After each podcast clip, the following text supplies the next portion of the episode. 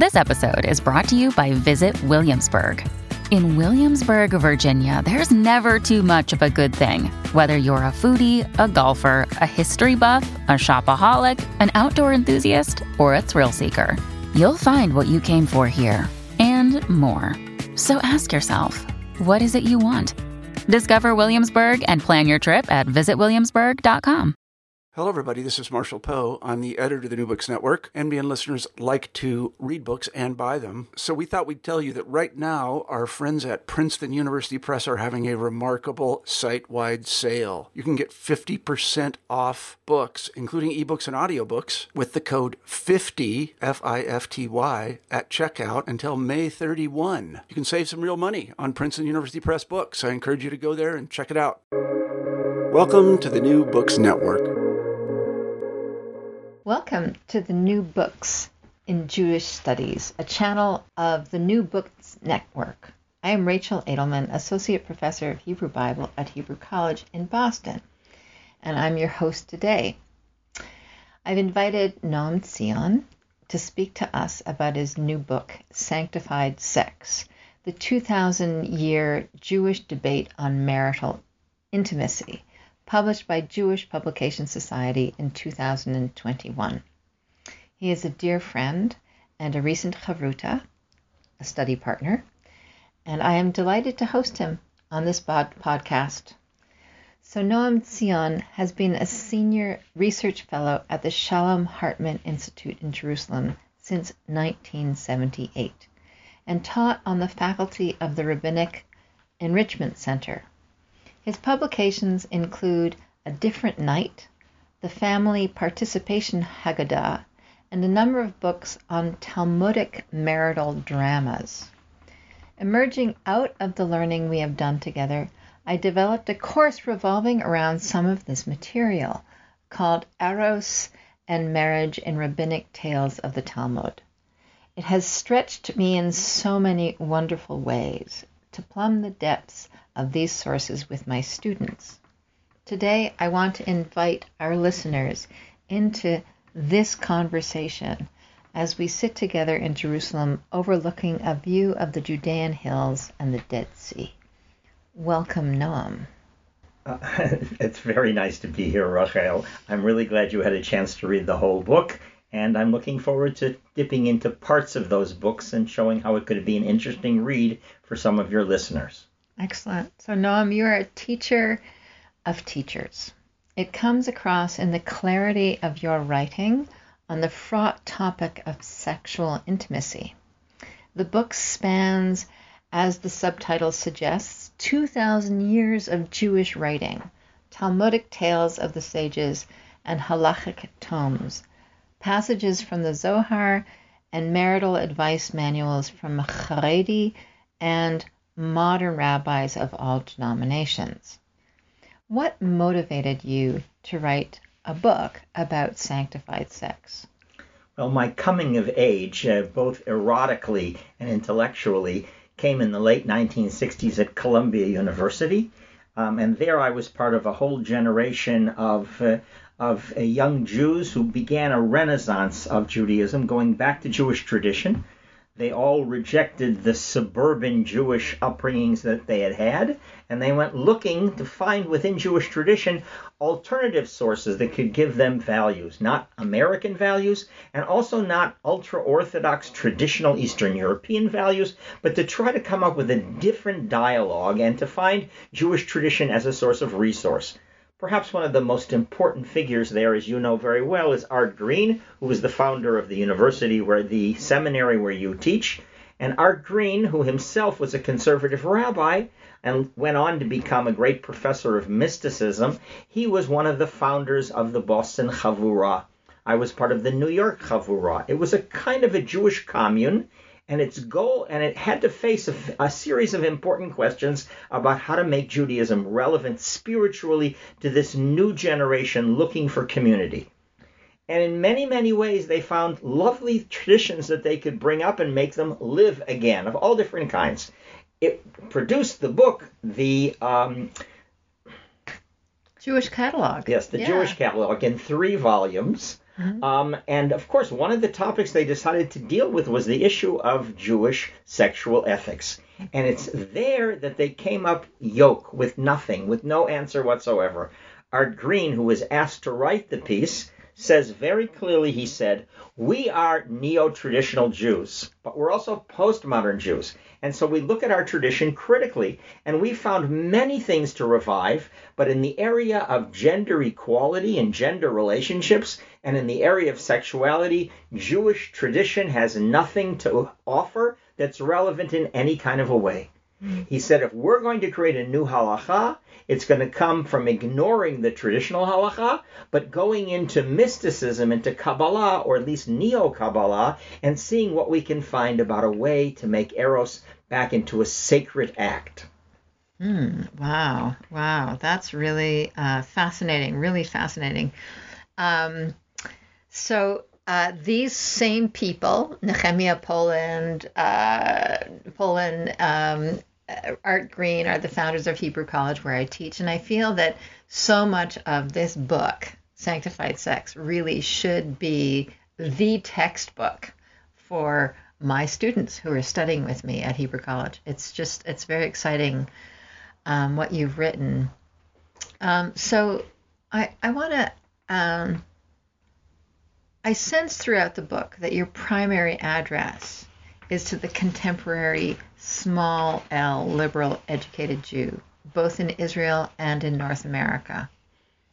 You define a small L liberal rabbi as modern rabbis who are ideologically committed to modern values of freedom, democracy, and individual self fulfillment, whose roots are or analogs such as human dignity implicit in the creation of man and woman in the image of God, can be found in classical Jewish texts, or which can be adapted and integrated within Judaism. That's correct, but I'd like to make a distinction here.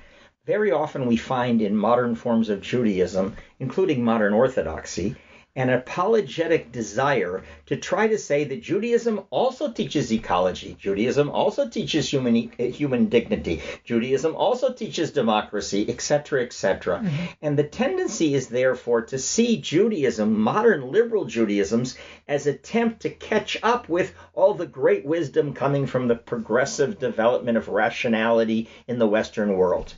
However, we all know that there's plenty that's wrong with the Western world. That's what postmodernism has made very clear that the project of rationalization has, in fact, often backfired in many kinds of ways. So when I go back to Art Green and the people putting together the section on uh, the attitude toward Jewish sexuality in the Jewish uh, in the in the Jewish catalog, a key element here is on one hand they were super critical of traditional halacha but they were equally critical of the American sexual revolution, which was going on in the late 60s. Now, the fact that young Jews and young people of all kinds in the Western world are involved in sexual activities before marriage and outside of marriage, that's not new. What was new about the American sexual revolution was to say that this was a matter of rejecting the values of both the Jewish bourgeoisie the bourgeoisie, the bourgeois American society in general, and of traditional values. And that rebellion tended to transform sex into a consumer issue. Sex is a biological need, it's an instinct. As long as you have full adult consent with your partner, why can't you have sex anytime you want to serve your own individual needs? It's a it turns sex from something sacred and sex from a topic to be dealt with through values, including religious values, and turns it into a private consumer decision to be made with whoever your partner might be. Mm-hmm. It's against that that Art Green and all of the generation of liberal rabbis came to critique. They said that we want to treat sexuality as something sacred Mm-hmm. we want it to be the center of human values. We think that the mystery of sexual intimacy, not only physical but emotional, is at the very core of what it means to be a human being. And therefore, we don't want to support a hookup culture. Mm-hmm. However, the question is where will we find models that will in some ways help us to keep an ethical and a spiritual side to what could easily turn into simply a, uh, a pleasing of your instincts anyway, according to your taste? Excellent. We're going to get to the question of sanctity, what sanctity means, a little bit later. Uh, I know it's the title of the book, but I want to hold off because I want to begin. I know the question of sanctity doesn't come until later. I think what we have, because your book is arranged chronologically, I want to address the first layer, um, the first section of your book, which really goes into the question of marital obligation um, so I want you to unpack that section um, first and the interpretation that emerges out of that in the early layers, uh, uh, the Tannaitic and then later Talmudic um, uh, interpretation. So, the first approach to sexuality, which begins in the Bible, is to ask the ethical question, not the spiritual or sanctified question, but rather the question of ethics. And here what we discover is unlike many of the stereotypes of women typical of the Victorian age, which described women as themselves being spiritual and above the desires of sexuality. In other words, women do not care about orgasm, they care about love and relationship. Against that stereotype, in the Bible, it's very clear that women have sexual needs and those sexual needs can be quantified and they can be part of a legal contract of what the husband owes the wife. One of the unusual things, both in the Bible and in the Talmud, there's much discussion of what the husband owes his wife sexually, but no discussion, or almost no discussion, of what the woman owes the man. In fact, in the first mention of the laws of marital obligations, they talk about a polygamous family where the husband has married a woman and then he decides to marry a second woman and he's perhaps paying less attention to the first woman. And so the rabbis say, you have to release the first woman. You have to allow her to leave the marital context if you don't provide three basic needs she has. And the needs are called in Hebrew She'era, Ksuta, Ve'onata. The question is how to understand those. These are the ethical and the contractual obligations to the woman.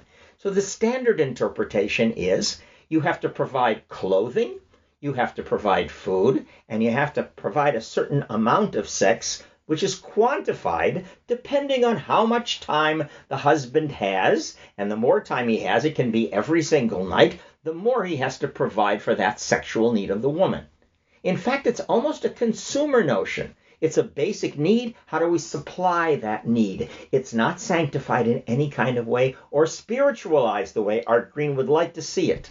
Mm-hmm. However, uh, under rabbinic reinterpretation, specifically from Nachmanides in Spain in the 13th century, he identified all three of these obligations as having to do not only with the quantity, but the quality of a sexual relationship.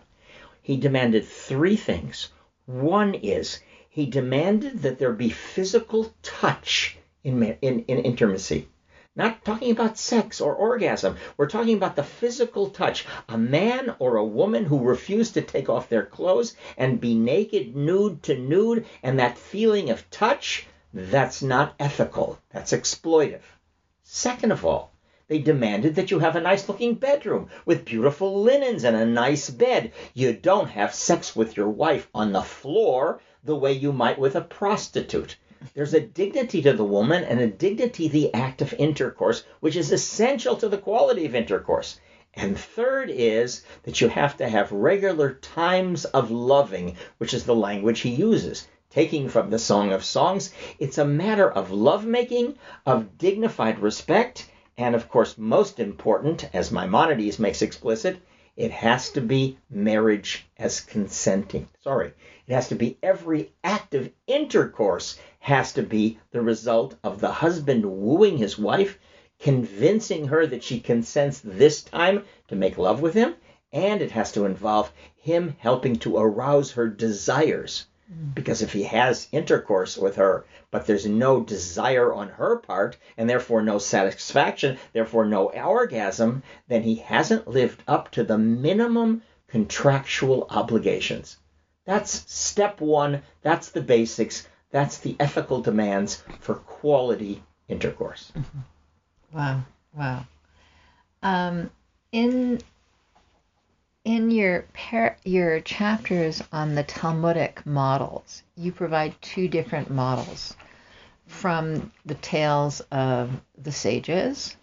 One is Rav and his wife, and uh, the other is Rabbi Eliezer ben Horkonos. Can you tell those two stories in brief?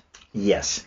Uh, because the Talmud is always interested, including in the area of marriage, is getting down to the details, the nitty gritty of how we should do our life in the best possible way, both in terms of eating and in terms of prayer and in terms of defecating, the way what we do within the, within the outhouse. So too, they say, how do we combine our physical needs for intercourse with our with our with our spouse with a higher aspiration to spirituality? But here they had two radically different views. Rav took the point of view that making love with your spouse should be a matter of joyful foreplay, joking, playful, chatting, a kind of a, an experience of wooing in which she becomes completely involved through his initiative. The opposite point of view was Rabbi Eliezer. And Rabbi Eliezer said, no, when you have intercourse, it should be as quick as possible, wearing as much of your clothing as possible, uncover only what you have to physically in order to have a procreative act, to do it in the middle of the night, not to talk to your wife during the time that you're doing it. And if you do that, and you're having sex only as if a demon were coercing you to do it, that is the best form of sexuality. Those are the two opposite views they weren't held up initially as paradigms of Jewish law. They were two stories about two rabbis, both of them pretty unusual, where we discovered by accident what they were doing in their bedrooms. Rav's story came to light because one of his students hid under his bed while he was having intercourse to see how he was doing it. And the other one, Rabbi Eliezer, it's his wife who spoke about his special etiquette when people asked, "Why do you have so beautiful such beautiful children?" The secret to eugenics is that my husband has a very unusual way of having intercourse with me. Later, the rabbis turn those into two halachic models, and the debate begins, and that's a debate that continues for 2,000 years as to what's the ideal relationship between a man and a woman during intercourse. Yes. Okay, so let's talk about those later expansions of those two paradigms. So in the Shulchan Aruch, Yosef Karo, who's the main voice of the Sfari, Sfardi, Sfaradim, um, the, the Spanish halachic tradition, um, expresses one voice, and then the Ashkenazi gloss on the Shulchan Aruch, Moshe Isserles, also expresses something else. So um, tell me how that gets codified into law. Those oh. agadic passages become, you know, prescriptive. Yes. So it's a debate in the 16th century, which actually begins even earlier with Maimonides. Mm-hmm. And in that view, Yosef Karo, who's also a great mystic, uh, holds the position that the only model which all Jews should follow is the model of Rabbi Eliezer. And he's super restrictive in terms of not uncovering yourself, of doing it as quickly as possible, of minimizing to zero the pleasure that the man gets. Yosef Karo's concern is, for the first time, about sanctity and spirituality. And the spirituality of, of Rabbi Eliezer is a spirituality in which the human being transcends his physicality. It's an ascetic notion of marriage and the idea is how do we preserve men who are really his only concern? It's the spiritual act of the man that's important. How does a man maintain this higher spirituality and at the same time live up to his contractual obligation to have procreative sex? Maimonides and afterwards um, uh, the Rama uh, in the 16th century, they take the position no. The basic law follows the model of Rav, not Rabbi Eliezer. You have to talk to your wife. You have to joke with your wife. You have to woo, woo her, her consent. and it should be, and that should bring the satisfaction. That's the obligation you have. But both Maimonides and Moshe Isserles, even those people who are permissive, in fact, they're obligatory, they obligate the husband to make sure that the quality of intercourse is one of joy and conversation, emotional intimacy as well as erotic intimacy. They say that's true as the law for regular people. But for the people who want to have a higher level of sanctity, they have to follow Rabbi Eliezer's model. So you begin to get a two tiered element within halacha.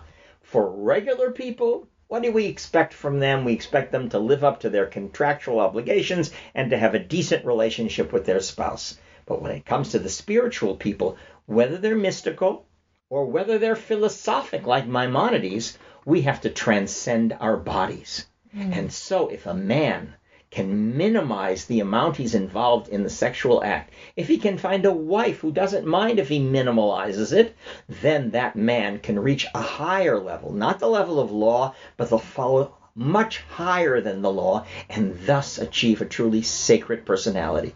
Notice what sacred means here. Sacred means to separate yourself from physicality.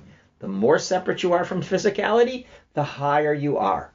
By the way, that's also true in terms of etiquette in the in the 16th, 17th, 18th, 19th century. For example, in the 19th century in England, the higher you go in social scale, moving up to the aristocrats, and in the 19th century, the middle classes wanted to imitate the aristocrats, you wanted to avoid talking about the body at all. Hence develops that strange custom that I grew up with it when you're sitting at the table and you're having chicken for dinner and you point over and say, Could you please pass me? Well, if you like white meat, you call it white meat, but you wouldn't want to call it breast. And you wouldn't want to call it leg. It's dark meat and it's white meat. So that same notion that the more aristocratic you are, the more rational philosophic you are, and the more mystical you are, the farther you're away from the physical.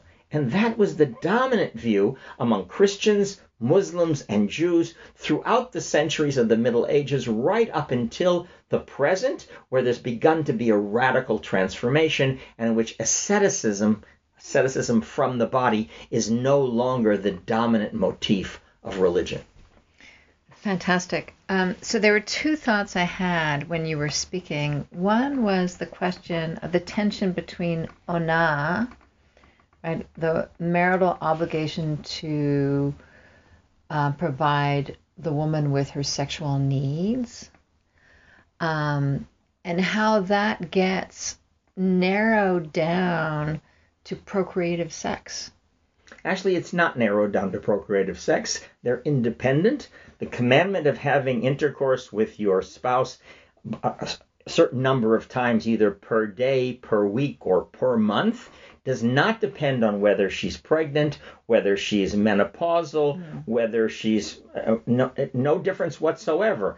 The sexual desires that she has, that's her need, and that's what you owe her. But from the man's point of view, his mitzvah, he has a mitzvah to live up to his contractual oh, obligations, and he has a mitzvah to God, which is to procreate. Oh, and therefore, there was the tendency to say the, mind, the, the man should always think about procreation, even though it's clear that he was having sex with his wife many, many times, in which there was no chance that there would be any procreative possibility. Okay, okay, so that's that's a good clarification. But there is a tension. I agree. Yeah.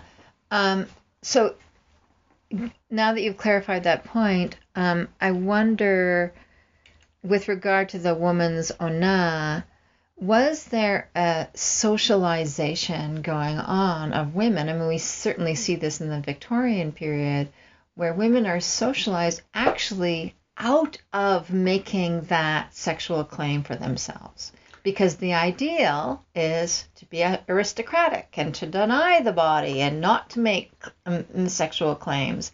And so the ideal wife is exactly the wife that that doesn't doesn't claim ona doesn't doesn't claim her marital right to have to intercourse right? This is this is part of part of this is a good news bad news. Okay. So The good news is that in the 19th century, in the Victorian period, and we find it also among Orthodox Jews, for example, the famous Shimshon Raphael Hirsch, who was the founder of modern Orthodoxy and also had a big influence on ultra Orthodoxy, the view is that women are also spiritual beings. They would even argue that women are higher from a spiritual point of view than the average man. And there's all kinds of, right? But that assumes the woman is a, her spirituality is important. But when you go before the 19th century, the women are not the major people serving God. Women have a job to help the man achieve high spiritual levels. So that they didn't have to bother, they didn't even think it was possible to try to get the women to give up on their sexual desires because that involves higher levels of Talmud Torah, higher levels of rationality, and for the most part, they knew that was unreasonable to expect from women since they'd already ex- excused and exempted and often prohibited women from studying Torah as at all. So it's true that a good wife will be interested in helping her husband achieve higher spiritual levels. She's more likely to defer to his spiritual needs than to her physical needs. But they never enter that into the law because the law is clear that she has her rights. Hmm. Interesting. Okay. So this is a definition of sanctity uh, in Hebrew kedusha, which is quite negative. It's prohibited. It's about um, so kiddushin is understood as parallel to the notion of prishut, right? Um, separate yourself from from uh, as you put it, um, uh, bodily dimensions. I actually don't think kiddushin has that connection with it's not body versus spirit um, in the in the biblical context. It's probably much closer to you know, that which is you separate yourself apart from Canaanite practices or uh, forbidden sexual relations, the whole uh, be holy for God is holy. It's about separation from um, from what would be licentious behavior, um, but not away from the body per se. Yeah, I think you're I think you're right. In in the biblical world, the body is not the source of evil. Yes. But the body is an area in which we don't have real control because we have because people have have dysentery and people have menstruation and people ha- and people die. All those things are quite natural. None of them are evil, but we're commanded to keep those aspects of the body mm. separate from our visiting the tabernacle or our visiting the temple. Mm-hmm. And so sanctity expresses itself by the way we manipulate and handle our eating processes, our defecating processes, and of course our sexual practices without demonizing them. Right. In other words, like Mary Douglas would say, that cultures are based, and Claude Levi Strauss, cultures are based on what, what's, what's permitted in one situation and forbidden in another situation, right. without necessarily demonizing them. The demonizing occurs more in the period of the Middle Ages, mm-hmm. especially when we, especially if you have a tendency towards a Neoplatonic notion that mm-hmm. says that spirituality is transcending the physical, or an Aristotelian philosophic one in which what makes you a human being is your rationality, and it's women's lack of rationality which makes them identified with matter and with desire, and that has to be transcended. Now, what's unique in the Middle Ages is we begin to have in among the mystics multiple points of view towards sexuality, but one of the important ones is that the highest moment for the mystic is to help the male aspects and the female aspects of God to come together. This is not matter and spirit. These are two different aspects of the divine spirit that have to be brought together. And the imagery is sexual. Mm. And every single Shabbat, when it, when we want to bring together the male and female aspects of the divine, one of the ways to do it is kind of a sympathetic experience, sympathetic magic, if you will, in which the man and the woman, the mystic and his wife, make love at 12 midnight, exactly the moment that the male and female of God comes together, and therefore we our job on Shabbat is to is to help the consummation of the divine marriage. So suddenly sanctity becomes unification of opposites.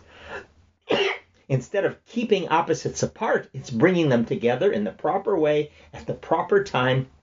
When they come together, then just as children can emerge from a sexual union, so blessing emerges and descends onto the world, Shefa, from that connection. Now, this is the point of view eh, specifically of the scholar Moshe Idel, along with Yehuda Liebes and Melila Hellner, and a whole group of Jerusalem scholars who understand Kabbalah as imagining the positive significance of both the male and the female and of their balance and their complementarity. There's other views, especially Elliot Wolfson, that don't think that's what Kabbalah is about.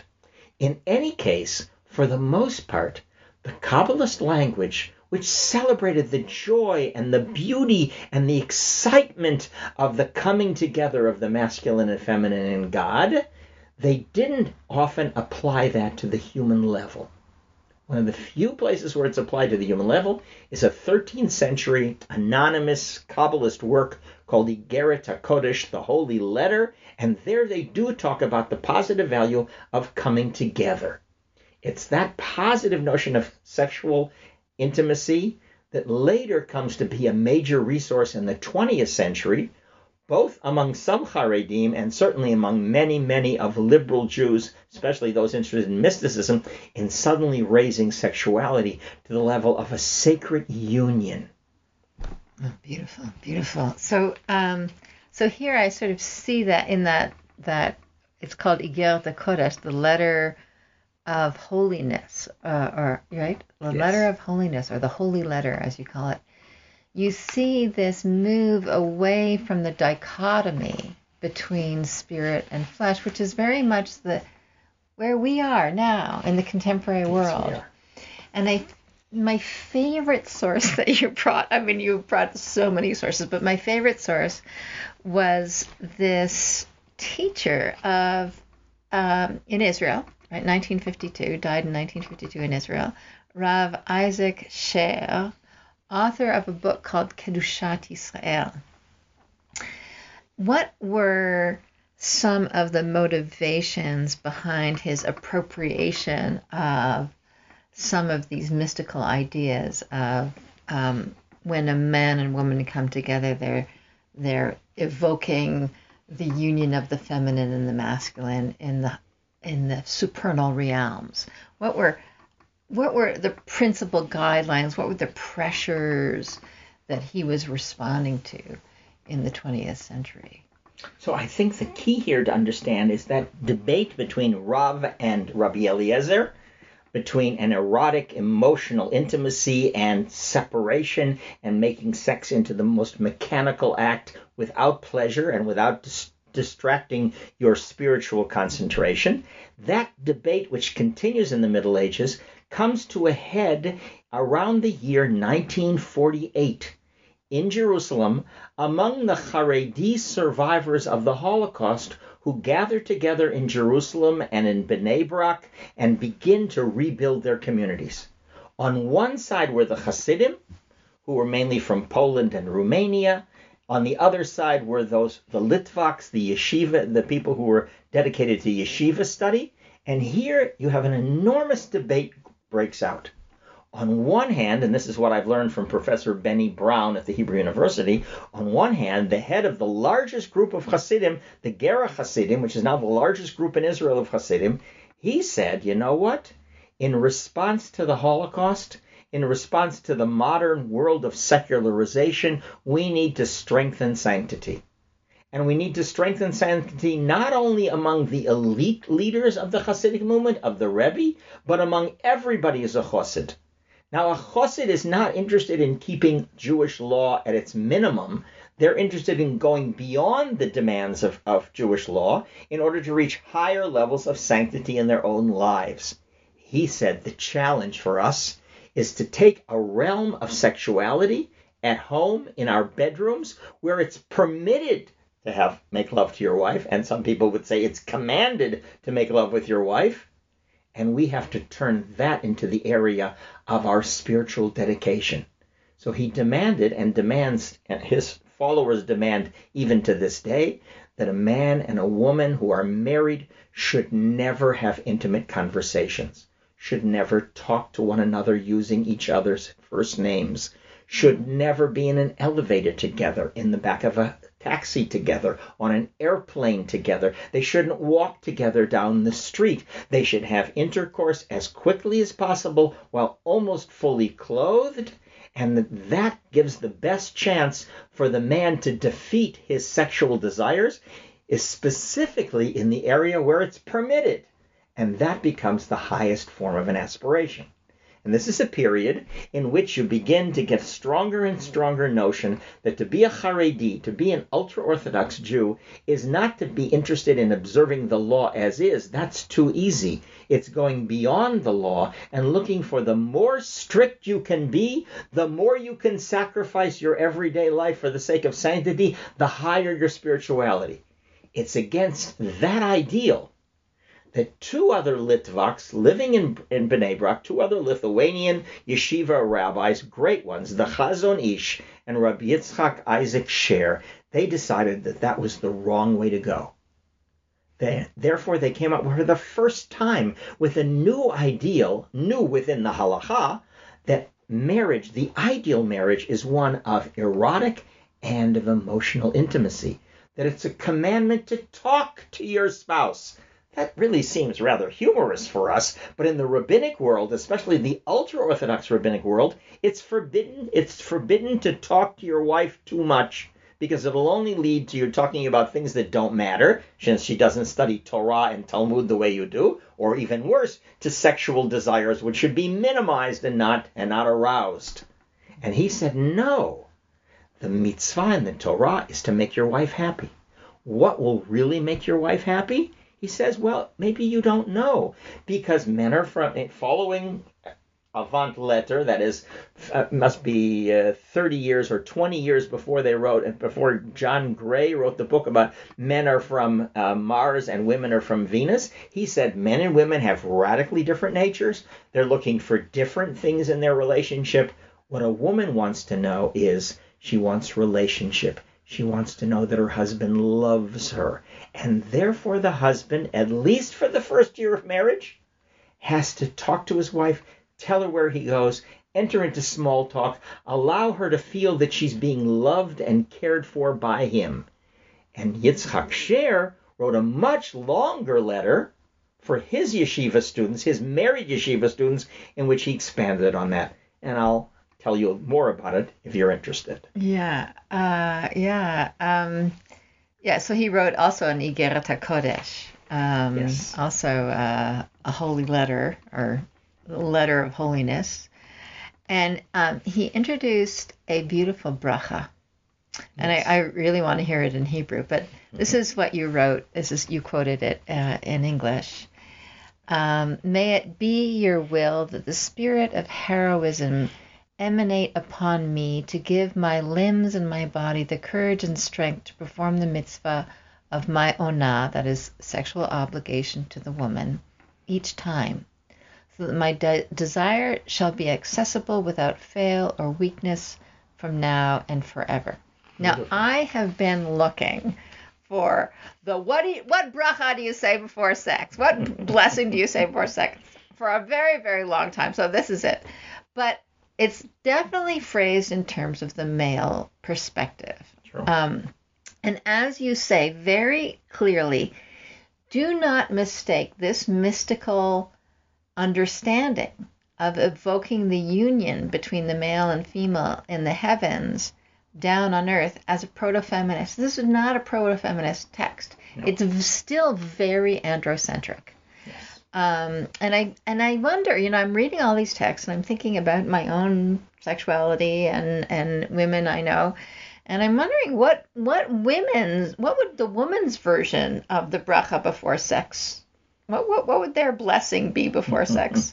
so you don't have to answer that question, but maybe you would want to ask Marcel, your wife, what she would say. Uh-huh. I think that's that's the that's the those are the voices I want to hear um, coming to the fore See, today. I yeah. think one of the key things that Rav Isaac Sher does is he writes this long letter, which is about the sanctity of Israel, and he writes it for men and women.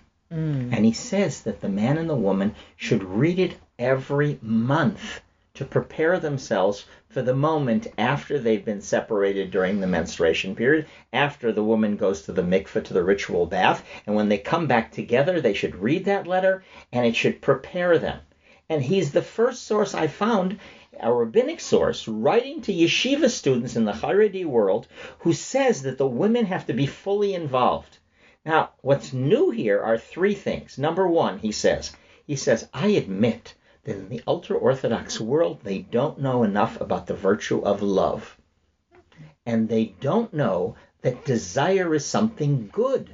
They think desire is something dirty. But in fact, the sanctity of Israel is so powerful that when a, a, a Jew makes love, he turns desire into something sacred. And this act of having intercourse with your wife is as sacred as a prayer, is as sacred as the sacrifice on the uh, uh, in the temple. Wow. In every possible way. Now, he not only says this is important, he says it's important for women as well. And he says women have to imagine themselves in the Garden of Eden. In other words, he has guided imagery techniques in which the woman will imagine the angels flying around and she will imagine the, the most beautiful images that she can, and in that moment she will be ready for making love, just like in the Garden of Eden. In fact, his general suggestion is, and again, he's very concrete here. He says his suggestion is during the Sheva Brachot, during the seven days of the marriage and the marriage celebration, when the husband and wife are, of course, much ro- romantic, that's when both husband and wife should keep a little notebook and write down all the beautiful things they say to one another. Not only talking about beautiful personality, but also describing their physical attraction and the physical beauty of their partners. He uses the word agavim, which actually in Hebrew is a term that's often used for venereal disease. Oh no. Right, and he says you know, he, he really means the sexual is becomes the erotic and he chooses to suggest that husband and wife use the language of the Song of Songs, the love between uh, that Solomon describes, not as a metaphor for the relationship between God and Israel in a spiritual way, but the physical image of these lovers. And every month we should go back to being the first time bride and the first time bridegroom and relive that experience in the fullest possible way. Yeah, beautiful. I really have to get a copy of that. okay, so I want to turn to North America. So that was going on in that's been going on in Israel, um, and some of you described some of the pressures that were that that at least the ultra orthodox were up against.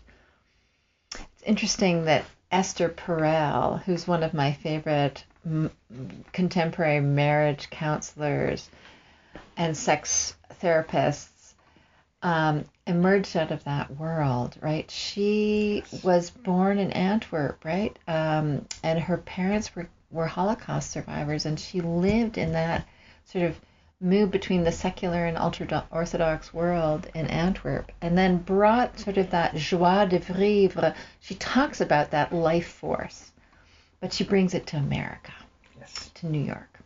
I want us to I want to take us to America now. And I want to look at some of the pressures that have played themselves out in the American rabbinic world, um, the liberal American uh, world. And here I'm thinking about liberal with a capital L.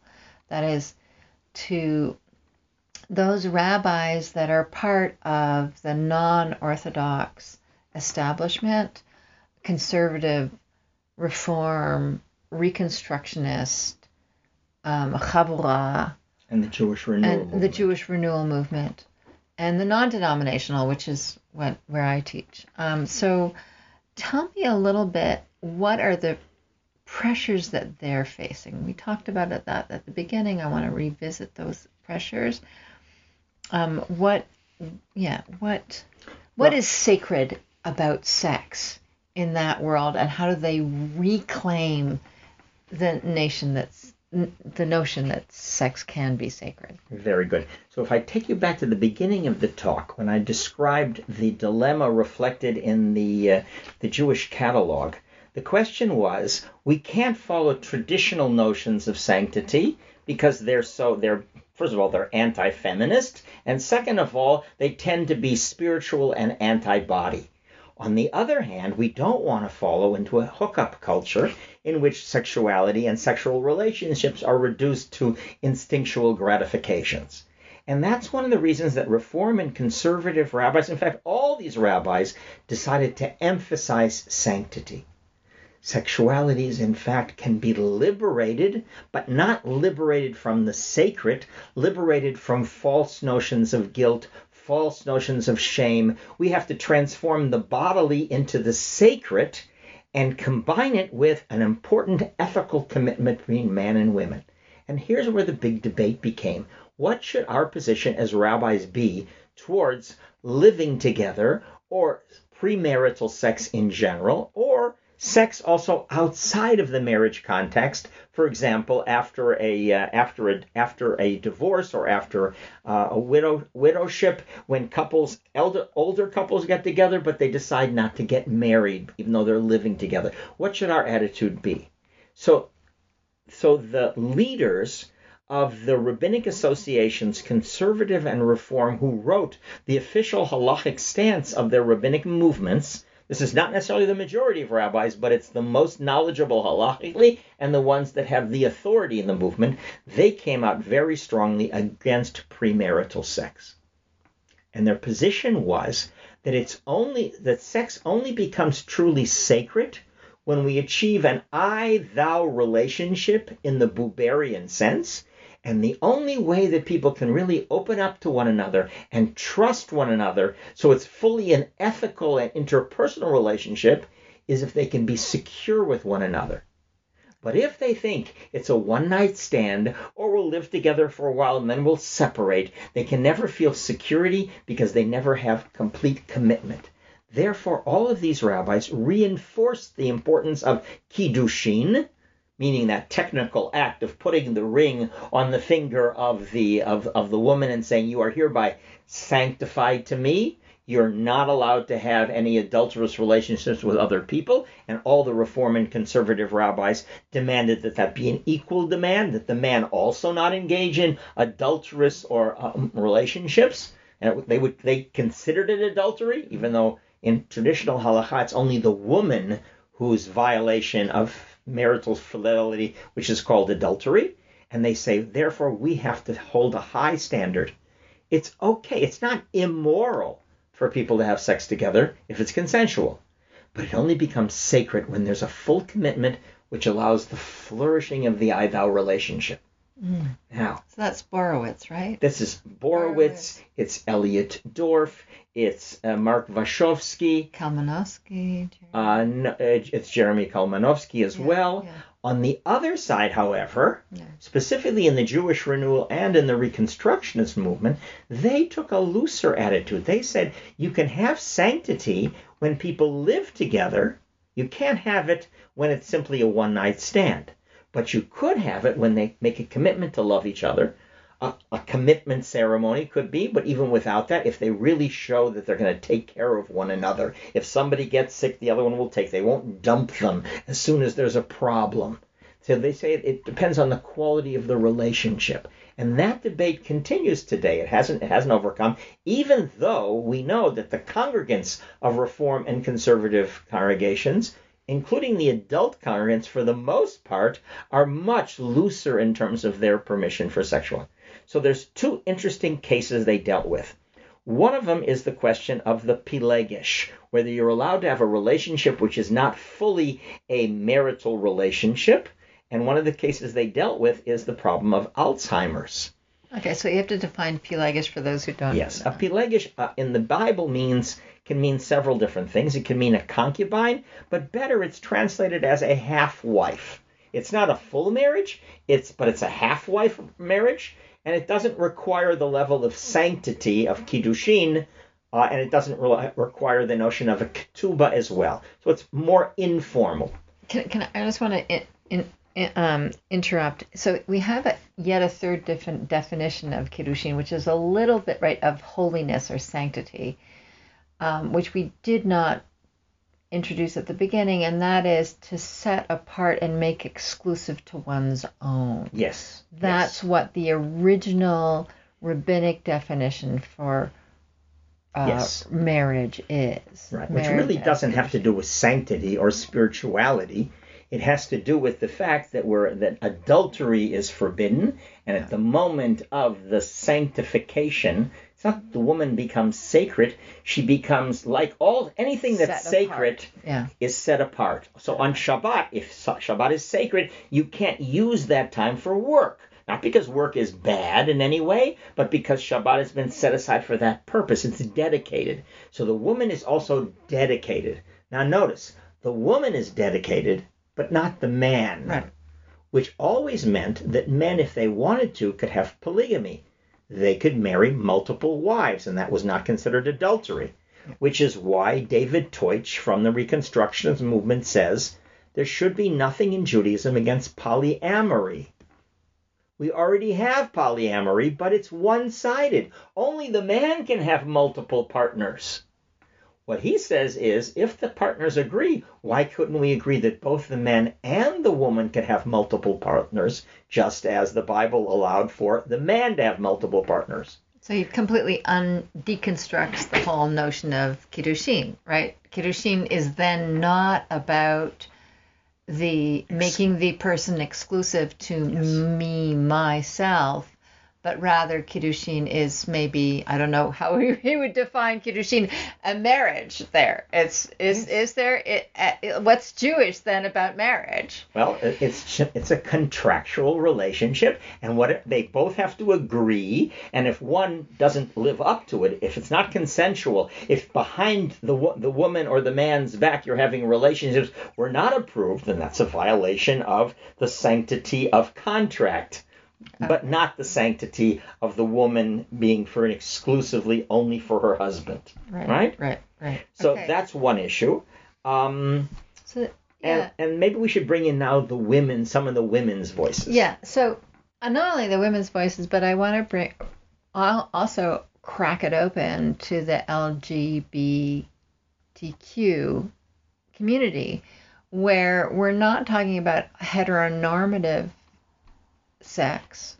We're talking about a whole range of expression of sexual relationship um, that's not confined to the binary. Right.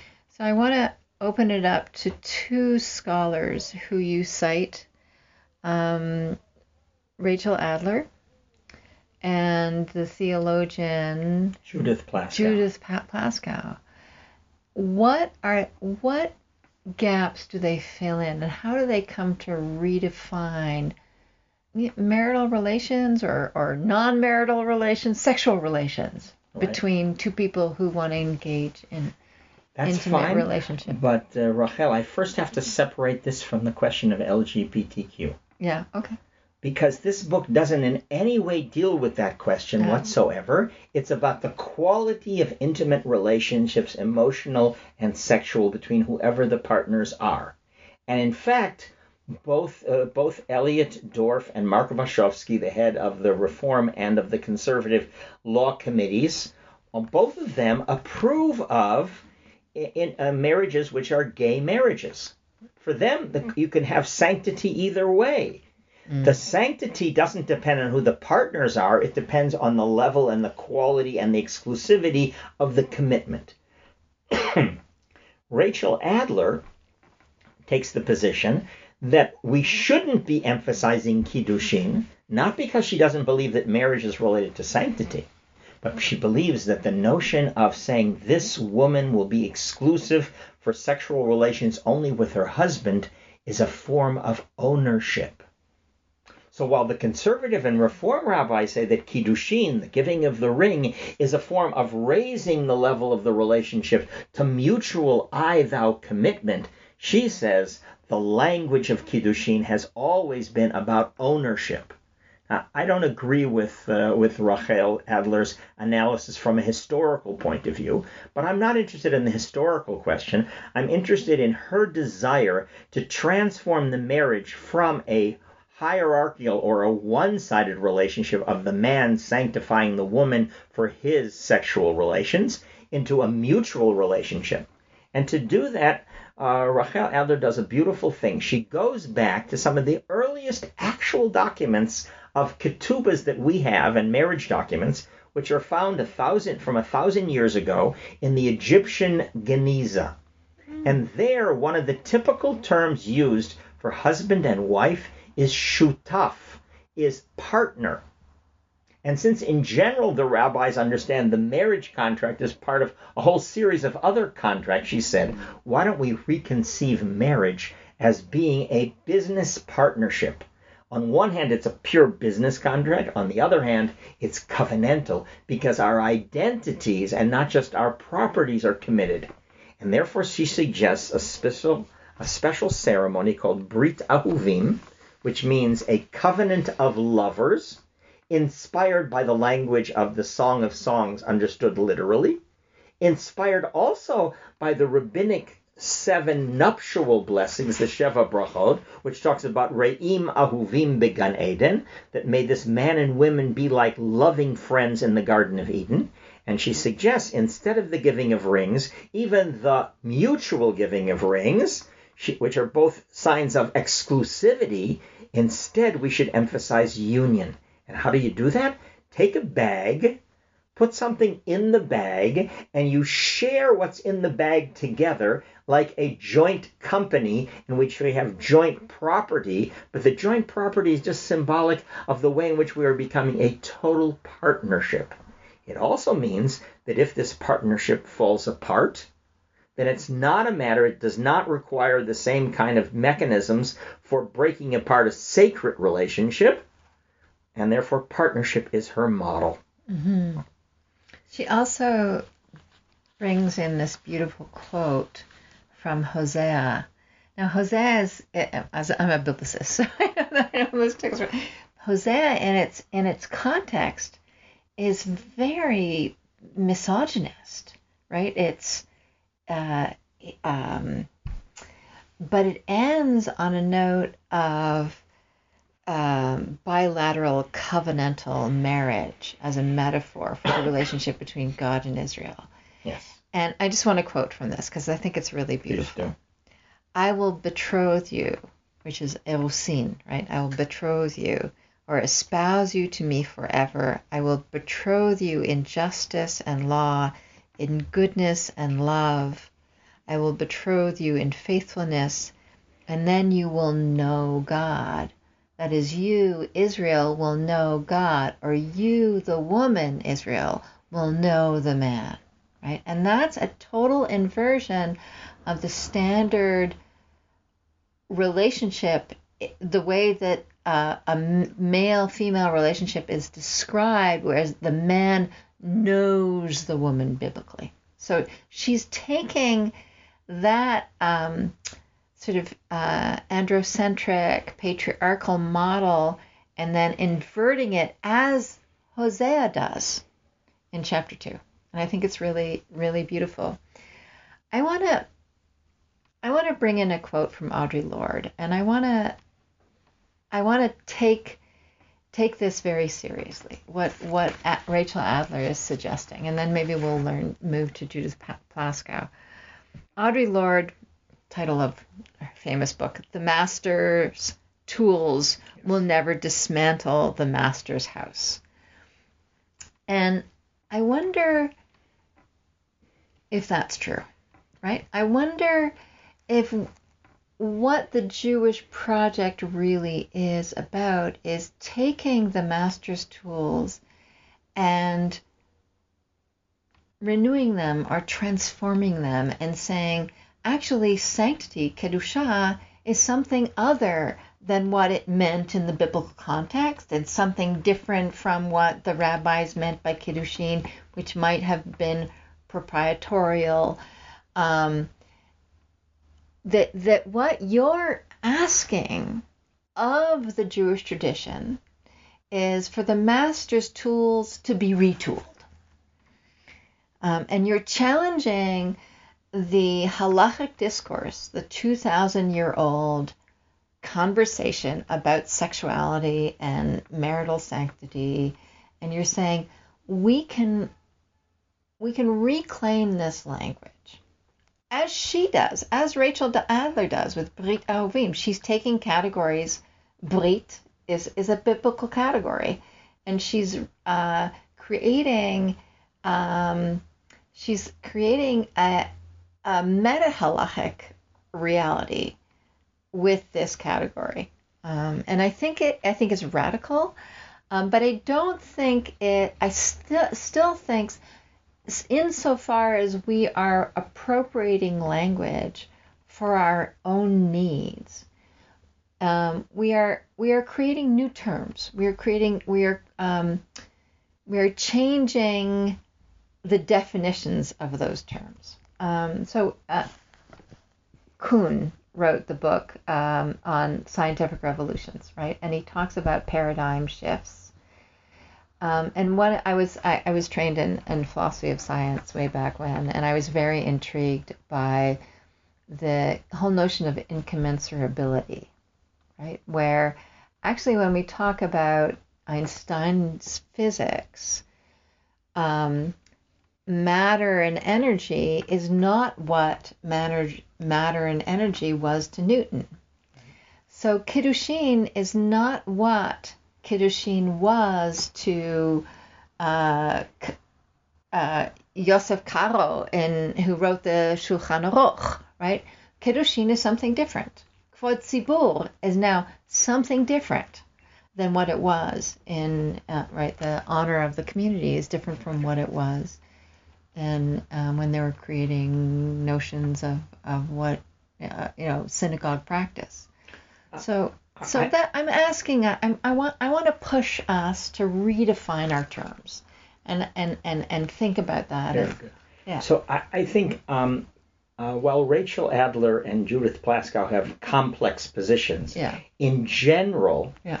on the question of using the master's tools, Judith Plaskow will say that the whole rabbinic source has no authority whatsoever because it was created by men for men who then projected their needs and their images on women. And therefore, the first move has to be to the creation of separate women's groups. Sometimes for her, that means it goes with lesbianism mm-hmm. as preferable to any form of heterosexual relationship, mm-hmm. although she has multiple positions, and I'm not 100% sure she would hold to that. But in general, we need to start over. And then whatever women decide they want, and whatever they want to reclaim from tradition, but they have to be the ones making the decisions. And the assumption is that women, difference feminism, will have radically different understandings of what's valuable and hmm. good. And Rachel, Rachel Adler, who's also could be very critical of halacha, talking about the whole notion of kiddushin as a patriarchal form of ownership and control. Yeah. And yet, as you hinted, she's the one who's constantly reconstructing Jewish tradition by going back to earlier elements in Jewish tradition. Yeah. So in this sense, this is a model that you can find, for example, among uh, in Hans Gadamer's notions of hermeneutics or in Alasdair MacIntyre's notions that traditions are never homogeneous. You can't say yeah. this is a patriarchal society and everything in it is consistently part of patriarchy. In fact, any tradition has its own competing values and competing traditions. So the question is, how do you renegotiate the various traditions, both the ideas and the laws, and then reconstruct them into a new paradigm? I think that's exactly what Rachel Adler does. I think that that's what this book is about. And the key approach of the book is to say that you don't just look at law you always have to ask what's the nomos, what's the narrative, what's the larger meta halachic view that they have, how's what's their different notion of sanctity, their different notions of marriage, their different understandings of sexuality, and then each group, according to that larger view, will be reinterpreting specific laws and specific texts. And here I wanted people to see that ongoing debate not to choose one over the other, but to see that, particularly in arguing, they end up very creatively bringing each one's perspective to much greater resolution and helping us to give us options not only for which side we want to choose, but to see our own ability to renegotiate our own tradition. Let me end in the following way. It seems to me that halacha it can really be understood as law. And therefore, the push for halacha, am I asking for God to be put into our bedrooms? Do I really want more legislation in which whatever religious view is enforcing itself on what happens in people's bedrooms? And my answer would be no. The other side of halacha, which is throughout history, is that halacha is a form of etzah. It's a form of advice. That's Maimonides' notion in the Guide to the Perplexed, that halacha is guidelines for people to reach higher spiritual letters and better, better moral characters. And that's what I look for from this book wisdom that can help us to shape our own marital relationships rather than trying to get laws passed either to change or to remain the same in terms of marriage. It's not about what's forbidden and what's permissible, it's a path. It's a Halacha comes from the word lalechet, to go. It's a path you walk, a, walk along. And therefore, it's really about choice. It's something affirmative. Um, and I think that's, um, that's so generative. So I want to thank you, Noam, for giving us your time, for speaking to our listeners on the New Books Network. This has been a really delightful conversation. And I want to end by asking you what you're working on now, uh, whether you have a current book project. I know that you just came back from Rome, where you were a scholar in residence at the Pontifical Institute. And did that open anything up for you? And if not, maybe talk about you know where you're at with with the work that you've done. So, having reached the age of 73, when I have a lot more of my life behind me than ahead of me, so instead of asking, what's new? What's your next project? I'm actually interested in asking the question that I asked myself how does the project I just produced, just this year, the book about sanctified sex and intimacy, how does that be a completion of the lifetime project that I have been done? And so I'll say it very simply.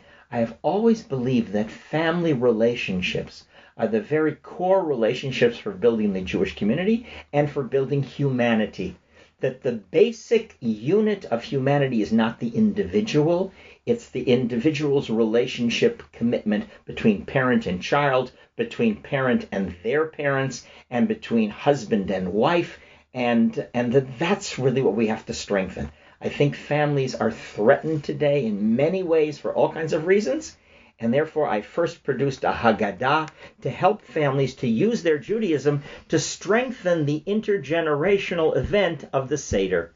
I did the same thing for Shabbat. I did the same thing with Talmudic marital dramas, and this book is designed to aim at that most critical issue. How does the nuclear family, that small unit of the man and the woman, how do they build a beautiful, positive, realistic relationship dealing with their needs and their desires and their aspirations over many, many years. Wow. Well, thank you. This is quite a culmination of a lifetime's work. It's been a pleasure to have you on, on board. Thank you so much, Noam.